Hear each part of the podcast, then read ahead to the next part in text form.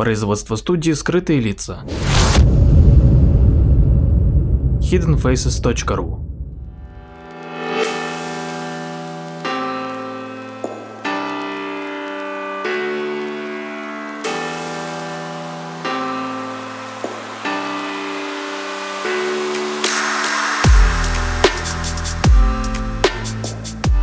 Здравствуйте, дорогие слушатели, с вами Владимир Марковский и очередной э, выпуск передачи «Прожектор восприятия». Сегодня поговорим о такой интересной э, теме, как э, значение алкоголя в жизни человека и, собственно, в развитии общества. Как-то ни странно, выпивка является важным фактором поддержания общественных связей, и она оказала сильное влияние на то, как человек эволюционировал – и вот буквально недавно археологи и а, антропологи, собственно, доказали, что без а, алкоголя не было бы современного человека и не было бы современного общества. А началось все с того, что у человека, точнее у предков а, людей и обезьян, появилась способность перерабатывать или метаболизировать этанол. Это было крайне выгодным для прародителей человечества.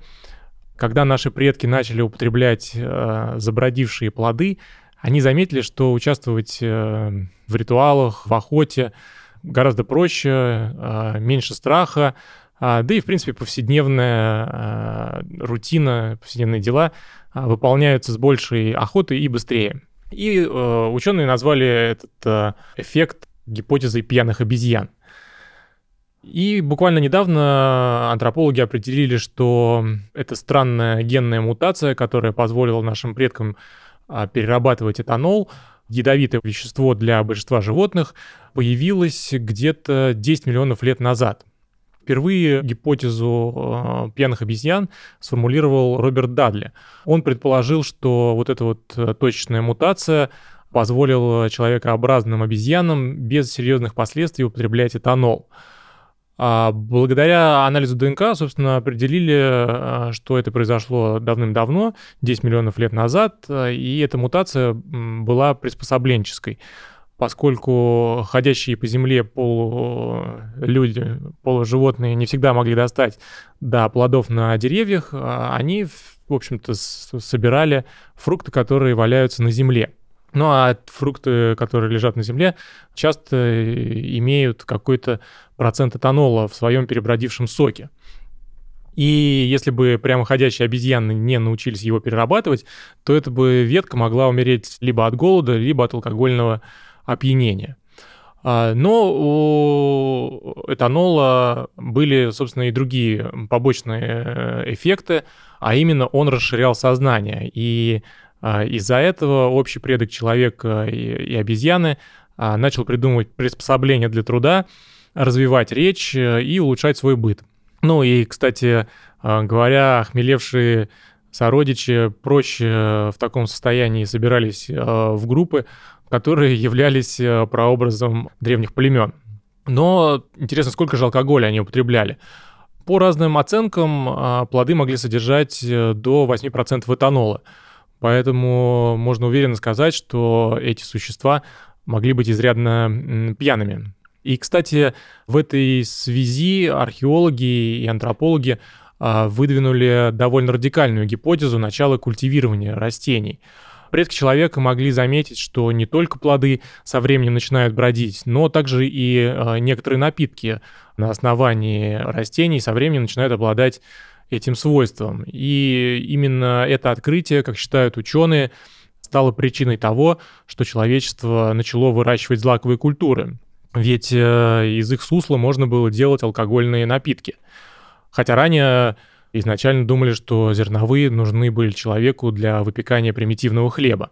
Но на территории современного Китая археологи, например, нашли посуду с остатками такого сусла. Они определили, что Внутри находился ферментированный рис, мед, плоды боярышника или винограда. И этой керамике было около 10 тысяч лет. И, кстати, например, у инков э, тоже был свой алкогольный напиток, похожий на пиво, который назывался чича, и его готовили из ростков э, кукурузы с добавлением разных трав и соков. Так что сколько бы врачи не говорили нам о, о вреде алкоголя для человеческого организма, его можно назвать чем-то намного большим, чем просто психотропным веществом. А это, кроме всего прочего, социальный инструмент, э, который отвечает за налаживание связей внутри общества. Фактически он создает э, социальный мир. И ученые отметили, что именно дружба и доверительные а, отношения, возникающие в процессе и в результате потребления а, а, алкоголя, положительно влияют на выживание. Именно они и начали формироваться в первобытных э, группах, когда наши предки стали употреблять алкоголь. А человек — это существо э, социальное, у него есть потребность э, в общении, веселье, совместном проведении досуга. Ну и алкоголь естественным образом помогает в этом, создавая более непринужденную обстановку и стирая многие условности и границы между людьми. Ну и немаловажно то, что дружба защищает нас от внешних угроз и внутренних стрессов, что, собственно, и стало ключом к эволюционному успеху. Кроме всего прочего, во время употребления алкоголя стимулируется выработка эндорфинов, а это гормоны, которые создают ощущение удовлетворенности, счастья и умиротворенности. А эти чувства также очень важны для формирования дружбы.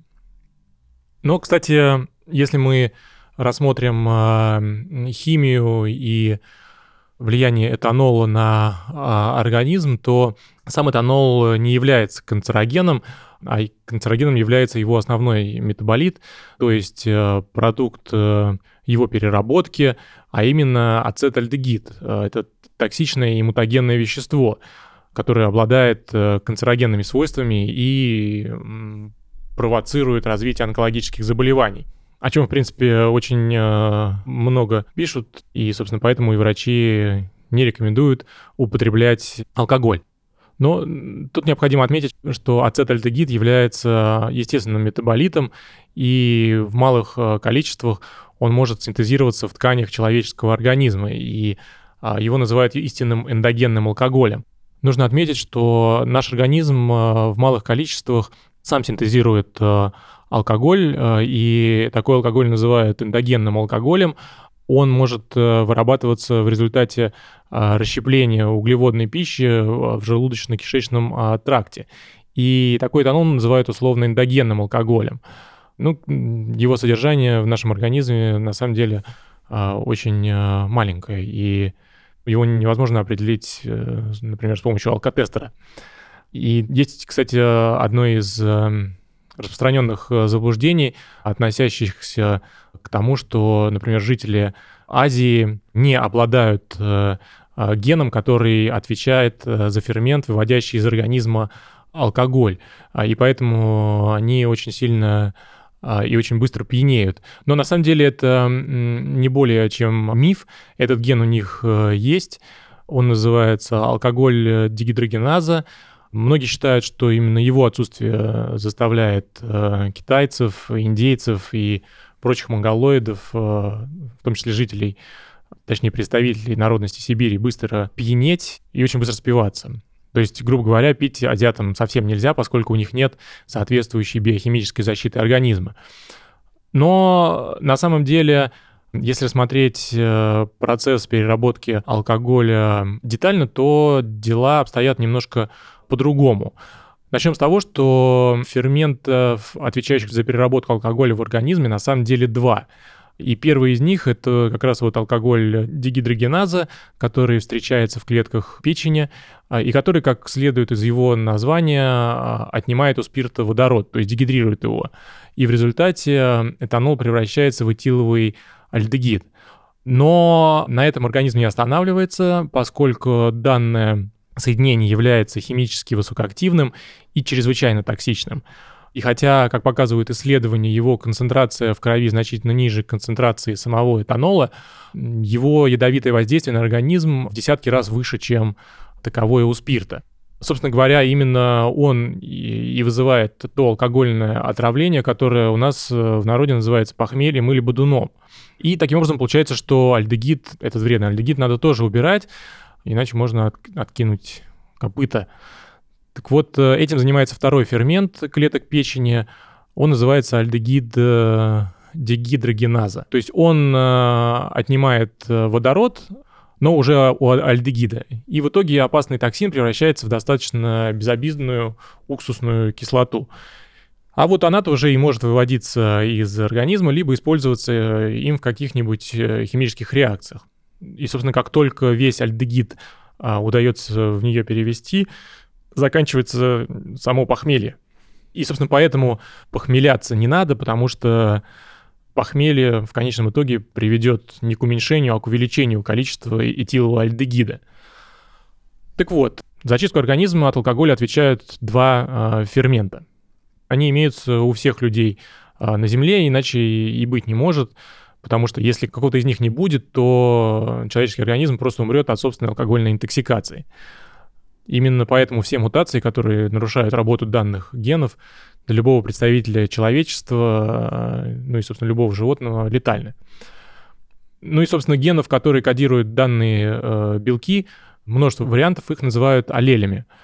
Причем э, ферменты, произведенные разными аллелями, э, весьма незначительно отличаются по своему строению. Однако э, весьма существенно отличаются по другому показателю, именно по скорости работы. Поэтому ученые выделили быстрые и э, медленные аллели дигидрогеназ.